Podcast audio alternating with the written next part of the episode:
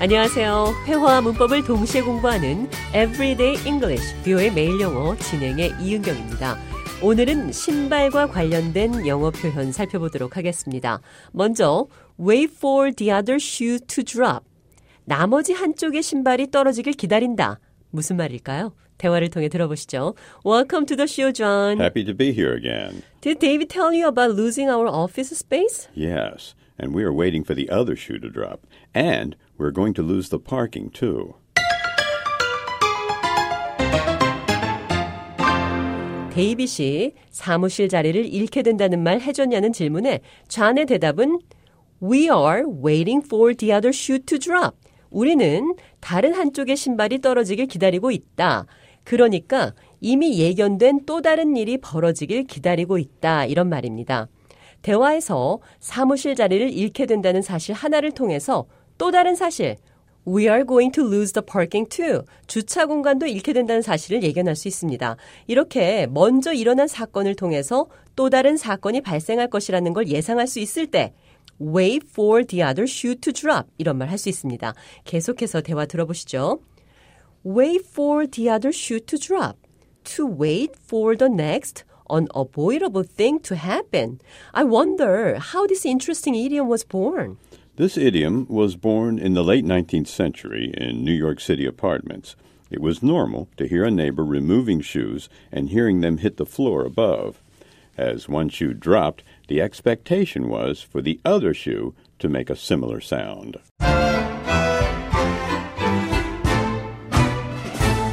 Wait for the other shoe to drop의 유래는 19세기 말 뉴욕 아파트에서 만들어져 사용되기 시작했습니다. 위층 아파트에서 신발 벗는 소리가 아래층에 사는 사람들에게 잘 들렸던 거죠. 신발 한쪽을 벗어 떨어지는 소리를 들었다면 다른 한쪽의 신발도 곧 떨어져서 내 귀에 들릴 것이라는 사실이 명백해진 겁니다. 유래를 기억하면서 wait for the other shoe to drop이 또 그리 좋은 사건이 발생하길 기다리는 것은 아니란 걸 알 수 있습니다. 층간 소음을 즐기며 기다리는 사람은 없으니까요. 그러니까 앞선 사건으로 인해서 또 다른 별로 좋지 않은 상황을 기다리며 예견하고 있을 때 other shoe to drop 이 표현 사용할 수 있습니다. 대화를 통해 들어보시죠. I heard our company is having a financial problem.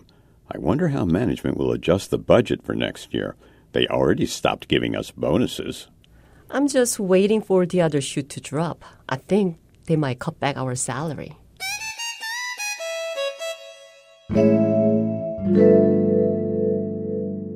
좌니 이 회사 재무 상태가 나쁘다는 얘기를 들었고 보너스를 주지 않는 상황인데 내년 예산을 어떻게 조정할지 궁금하다고 했습니다. 제가 한 말은 I'm just waiting for the other shoe to drop. 다른 또 좋지 않은 소식이 들려올 거라 생각하며 기다리고 있어요. 회사 재정이 좋지 않다는 소식을 듣고 예상할 수 있는 일. 예를 들면 I think they will cut back our salary. 월급이 삭감될 것 같아요. 이번에는 fill someone's shoes. 누구의 신발을 채우다. 어떤 때 사용할 수 있는지 대화를 통해 들어보시죠. Are they going to replace David? As soon as they can find someone to fill his shoes.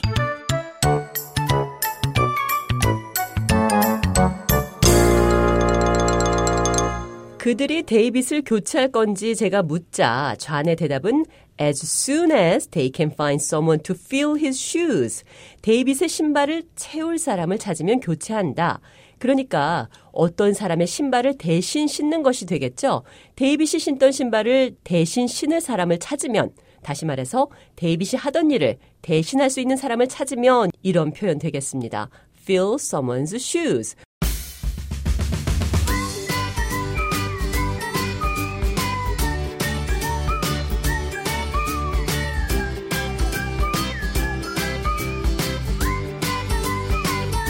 Everyday English, 뷰의 매일 영어. 오늘은 다른 좋지 않은 소식을 기다리고 있다.